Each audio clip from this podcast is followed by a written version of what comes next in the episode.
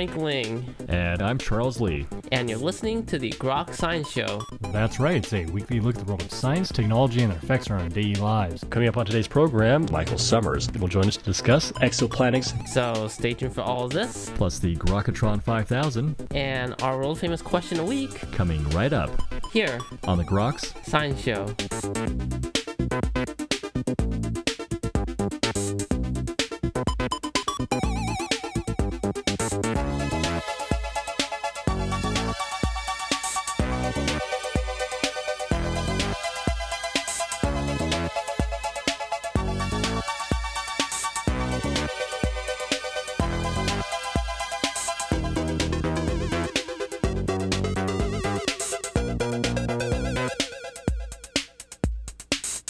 Welcome back to the Groks Science Show. The recent announcement of planets found orbiting around the TRAPPIST 1 star now adds to the growing pantheon of known exoplanets. How do we know about these distant worlds, and can any of them possibly support life? Joining us today to discuss this issue is Professor Michael Summers. Professor Summers is a planetary scientist and professor of physics at George Mason University. He's the author of numerous scientific and public works on the topic, and his new release, authored with Professor James Trefil, entitled Exoplanets, Diamond Worlds, super Earths, pulsar planets, and the new search for life beyond our solar system explores this issue for a general audience. And uh, Professor Summers, I want to thank you very much for joining us today on the Groks Science Show. Uh, my pleasure to be here. Certainly our pleasure. Certainly uh, a fascinating book, a certainly very timely book uh, you've written uh, regarding exoplanets. I'm curious, how did you become interested in this topic? Well, I've been interested in planets pretty much all of my life since I was about six years old, and I got a telescope, and the first thing I saw in the sky was Saturn, which was, um, of course, you know, the planet with the rings, and it was pretty astonishing even in a small telescope. So I ended up getting a PhD in planetary sciences, studying the moons of Jupiter. And over the years, I, I worked with uh, outer uh, solar system NASA missions, uh, ultimately getting uh, involved in the, the New Horizons Pluto uh, mission.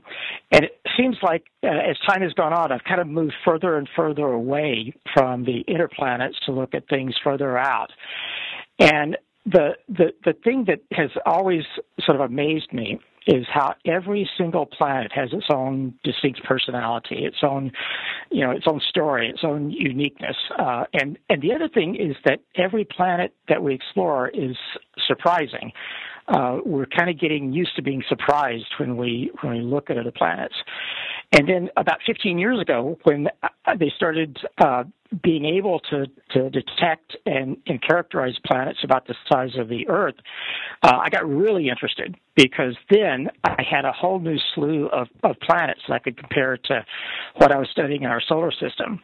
And of course, now, you know, with new planets being discovered every day, you know that's that's job security in a way. I mean, it's it's just we'll never catch up to the discoveries of trying to understand the the, the exoplanets, the, the the planets that are out there that are in some ways like what we see in, in our solar system, but in other ways just vastly different.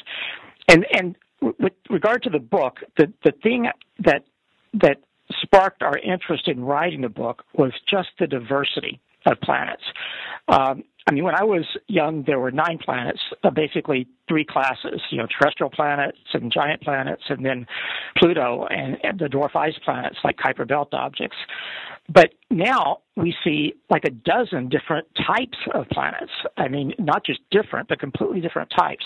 You know, planets made mostly of water, planets made mostly of carbon, planets that are close to the central star, planets that are distant, and and there's indications that there are many planets that are not even bound to to uh, stars gravitationally.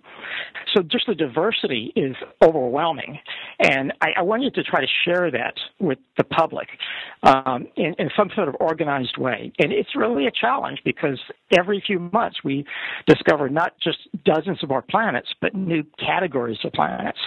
And so the book kind of grew out of that attempt to just try to organize our thinking about the planets that we see out there. Before we sort of get into all, all, the different planets out there, how is it that we've been able to uh, discover these new planets now that growing up, the ones we could see through a telescope? Yeah, well, detecting and characterizing planets around distant stars is, is really a challenging uh, endeavor. Uh, basically, planets shine by reflected light. And so if you're looking at a star in the sky and hoping to see a planet around that star in reflected starlight, you've got a big problem because the star is about 10 billion times brighter than the planet. So detecting planets directly is incredibly hard. But over the past decade and a half, we've been able to come to develop technologies that allow us to do that indirectly. One is to look at the tug, the gravitational tug of planets as they go around the star. They move the star a bit, they accelerate the star.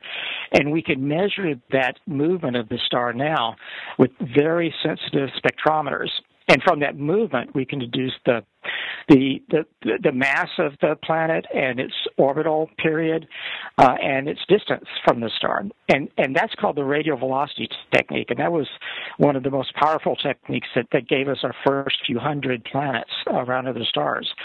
And and then the the, the technique that sort of overwhelmed the radial velocity technique is the transit technique, where we look uh, at stars and and detect the slight dimming of the starlight when a planet that's bound to that star moves in front of it. Now that dimming is very small typically, you know, 1% or less. But with modern technology, we can we can measure that pretty easily.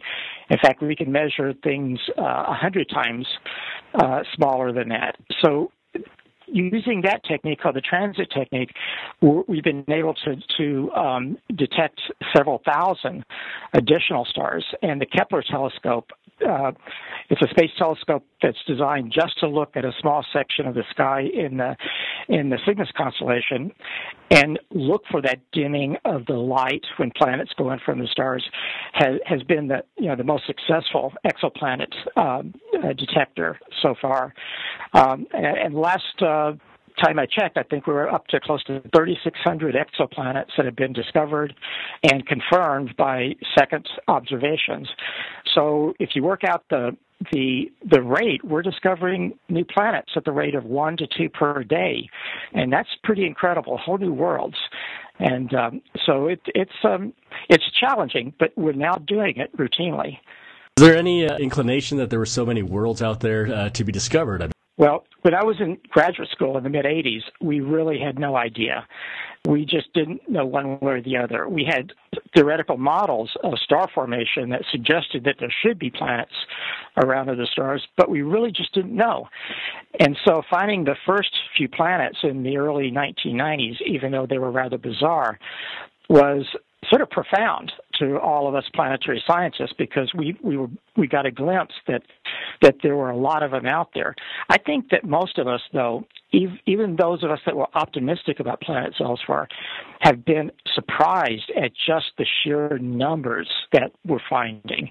Um, right now, we're, we're estimating that there's probably an average of 10 planets per star in our galaxy. And that could be a lower limit. So our solar system may be sort of average in that sense.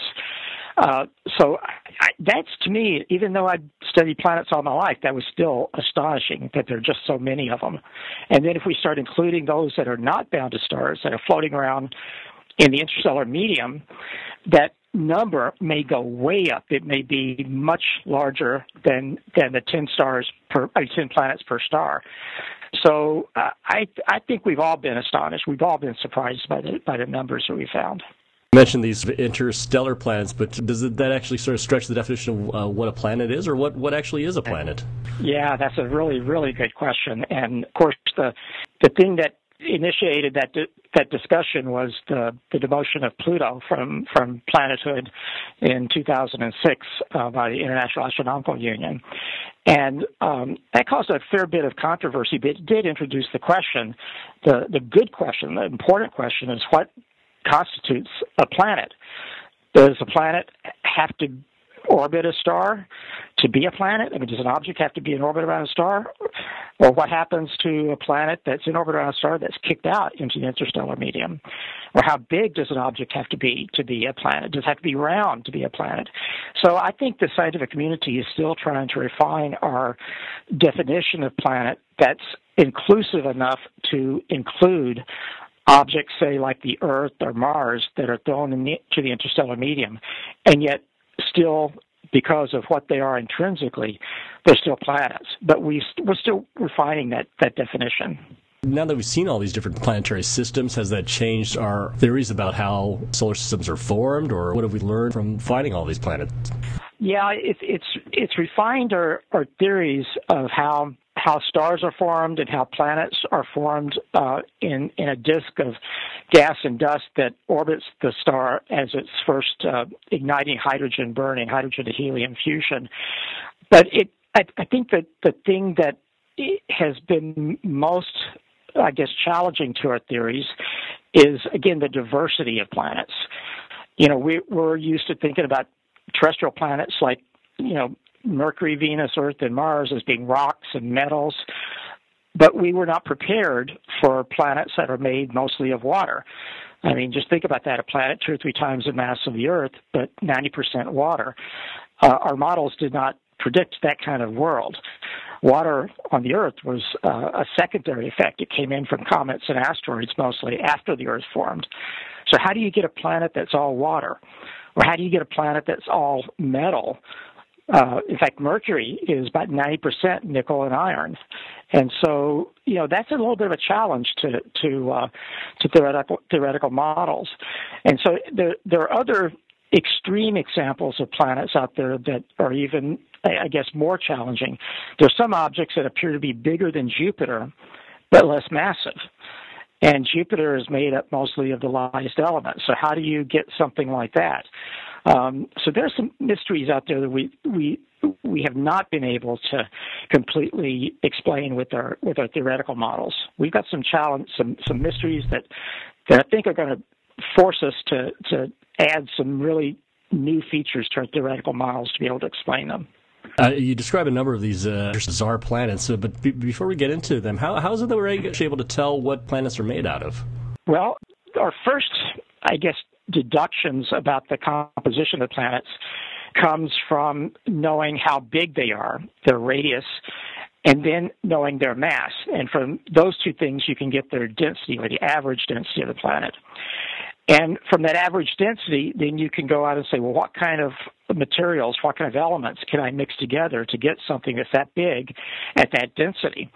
And sometimes the density, the average density is so low that the, you can't make the planets out of anything but very light elements like hydrogen or helium or or maybe oxygen and silicon.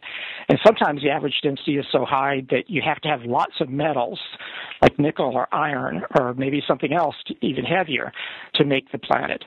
To but but that's very indirect. We don't have the direct measurements of the interior compositions of the planets just yet. But we are beginning to get measurements of the atmospheric compositions of the planets, and that's giving us some additional indications of what the, the composition might be like. When when we use the transit technique to look at a planet moving in front of a background star around its central star, we that light that shines through the atmosphere of the planet can be absorbed in ways that gives us uh, signatures of the kind of gases that are that make up the atmosphere of the planet, and that gives us some additional information about its composition. But it, it's still a little bit of an indirect science but it's a pretty powerful one because we know what the elements uh, are, that that exist in the universe, and so when we have the the size and, and the the mass and so the density of a planet, we have a pretty good idea of how you can mix the elements together to get that kind of a, uh, of a planet, so we can we infer the composition that way. Again, in, in, your book, you, you talk about a number of the planets that have been discovered and, and whose compositions have been inferred. Uh, which of these do you think is, is perhaps the most surprising for you in terms of uh, how could a, could a world like that possibly exist? Yeah, the, the, there are several that, that to me seem really astonishing. The water planet is, is one that I find just amazing. Um, I mean, it, it at, at first blush, it might sound kind of boring that you know your planet's several times bigger than the Earth, but mostly water, and so it's just water from the top all the way down. But even a planet like that is going to have a lot of structure inside of it, because water undergoes phase changes at different pressures and temperatures. So you might have an onion skin type layer of water in different phases as you go from the outside to the inside of the planet, and that's a that was a surprise to me. The other kind of planet that I, I find very intriguing is the these rogue planets that that I mentioned. The, these planets that um, that are floating around in between the stars, and the, again, at first blush, you might think, well, they're cold because they're far from a central star, and so they're dead. But that's not necessarily true. Um, we learned from the New Horizons mission to Pluto that Pluto, even though it's far away from the sun, is still geologically active, and the surface is very young, only a few million years old in some areas. So planets don't have to be close to a central star to be uh, interesting, to be geologically active, to have atmospheres. Um, and and another thing that has has kind of slowly pervaded the, the thinking about the diversity of planets and the the uh, the look the, the search for life elsewhere is that subsurface oceans are probably common in in among the planets in our galaxy. Like we know that there's a subsurface ocean on three of the moons of Jupiter, Europa, Ganymede, and Callisto. Each have oceans underneath an icy crust that's larger in volume than all the, the, the water on Earth. And then we have Titan and Enceladus around Saturn that have a subsurface ocean. So oceans may be and deep oceans may be common, and that that has been a surprise. I think that has implications for the search for life elsewhere, partially because we now believe that life on Earth originated in the deep ocean near near hydrothermal vents. And recently, we've been able to find fossils of organisms that date back to 3.8 billion years, and these are fossils of iron-eating bacteria that that lived, you know, soon after the Earth formed. So, if, if a similar type of process happens elsewhere, these ocean worlds, whether they're covered with ice or just all, you know, mostly water, they may be really good places to look for life, to, to search for you know the, the signatures of, of both simple and complex life. And and, and, there are other types of worlds too that are that are surprising and challenging. Um, we have some planets like the TRAPPIST one planets that appear to be tidally locked uh, to their uh, to the central star. In other words, they all show the same face to the to the star, like the the moon shows the same face to the Earth as it goes around the Earth. And that seems to suggest that you know you have a hot day side and a cold night side, and the temperature range may be too broad to be habitable for life as we know it. But then, if you look more closely, you find that around the terminator, right, where uh, the sun just sets, there's a habitable zone that may be like an annular ring around the planet where life could originate and evolve. So it's you know every like I say every planet we discover raises up raises new you know possibilities for life, possibilities for for diversity of these objects that we just didn't expect. Apparently, one of the exciting things about the TRAPPIST one was that there was there were several of these planets, three of them like, that were thought of as the habitable zone of the system. Are a number of these planets looking more like possible for life?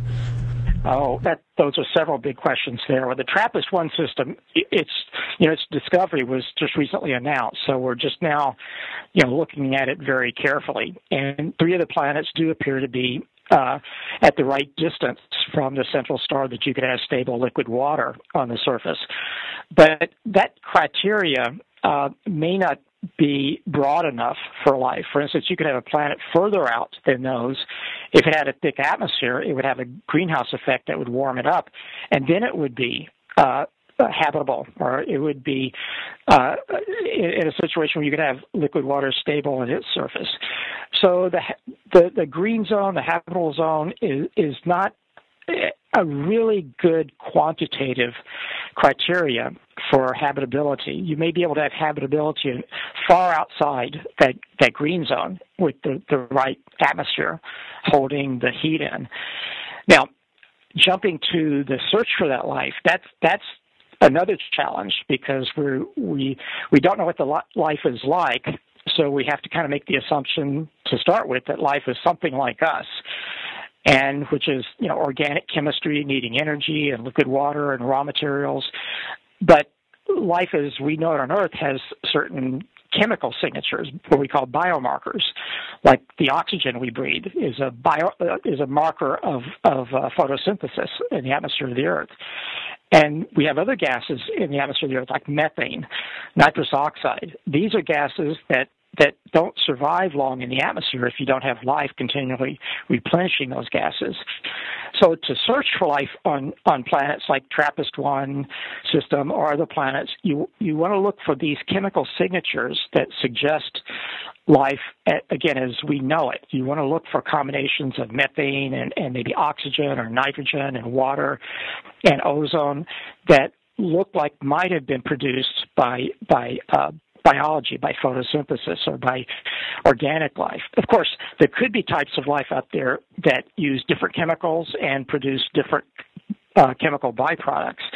And since we don't know what that life is like, looking for it is kind of um, a stretch for our imagination.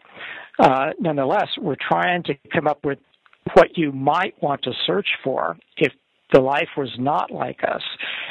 And we have some clues. Um, for instance, if you look for complexity, things that are not natural, uh, look for gases in the atmosphere that may not be related to life as we know it on Earth, but yet don't naturally exist together in in a in a, in a gaseous environment without uh, chemically evolving. And so again, it's it's hard. It's very nonspecific because we don't know quite how to do it yet. It's kind of like walking through um, a forest blindfold and trying to find a particular tree, but you can't see it. And and so we we're really struggling with that. You know, how do you do, how do you search for a life that's different than us? I mean, you could go to really extreme examples like silicon-based life. Um, there was an episode in the in the Star Trek series about a an organism that was based upon silicon, and it and it uh, burrowed through the interior of a planet and ate rocks inside of it. Well, how would you detect something like that on a distant planet? Would you look for its chemical residues or its chemical byproducts, its waste products, and what would they be? We just don't know. So I, my sense is that we're looking in ways to detect life as we know it. But most likely, life out there is going to be different than us. And so, I, again, my sense is that we're going to be very surprised when we do find life.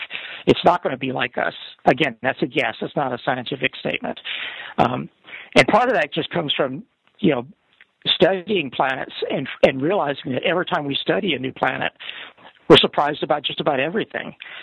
And so I, I guess I'm getting used to be surprised, and that's kind of what I expect now.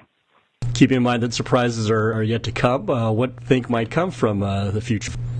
Oh, that that's really a difficult question to answer. We we just don't know what we're going to find next. Uh, finding seven Earth-sized planets around a, a cool star to me was pretty surprising. It's something I, I never would have expected. But that means that there are lots of systems out there that are like that because there are many cool stars like that, we call M class stars, stars that are about half the surface temperature of our sun.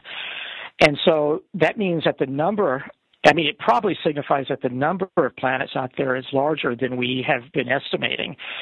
Um, what's going to come next? Gosh, um, I really don't know. I, I, I'm looking for, like I say, signatures of complexity. Uh, it seems like everywhere in the universe where you have lots of energy flowing through a system, you generate complex structures. They could be chemical structures or biological structures or electromagnetic structures, but, but you get these kind of things. And when you have a star shining on a planet, that's that's a sort of the the perfect example of energy flowing through a system that would generate complex structures or complex entities.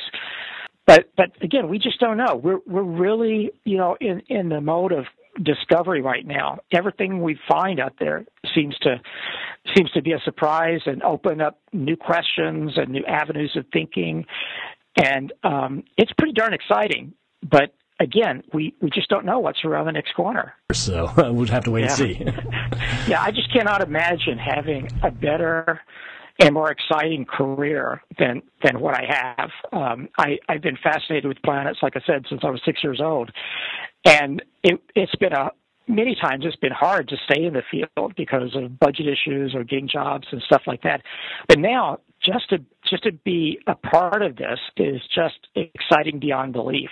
Uh, I mean, I'm not out there trying to cure cancer or or help the Earth become more sustainable, but I, I am kind of helping in a very minuscule way, helping humanity see what our universe is like.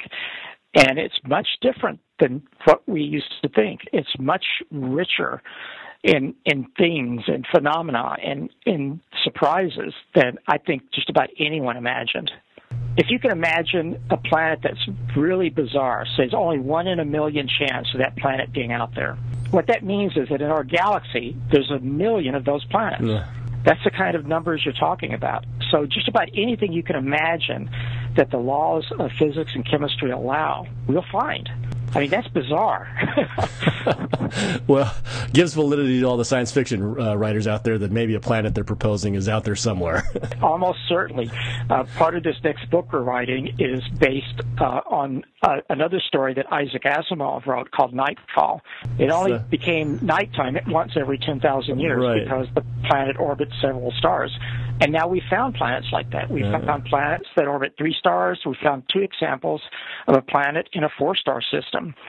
So, yeah, you imagine it, and it's almost like you'll find it if you keep looking long enough. Pretty cool universe out there. It sure is. Well, I think that certainly comes across in the new book, and I certainly hope people take a look at it. It's called uh, Exoplanets, Diamond Worlds, Super Earths, Pulsar Planets, and the New Search for Life Beyond Our Solar System. And our guest today was uh, one of the authors, Professor Michael Summers. And uh, Professor Summers, I want to thank you very much for joining us today on the Grok Science Show. My pleasure. And that's all for this week's edition of the Grok Science Show. Make sure you tune in next week for more from the world of science and technology. If you'd like to contact us here, you can email us at science at groks.net. For Grok Science, I'm Frank Ling. And I'm Charles Lee. Make sure you also see us on the web at www.groks.net. Have a great afternoon and keep on grokking.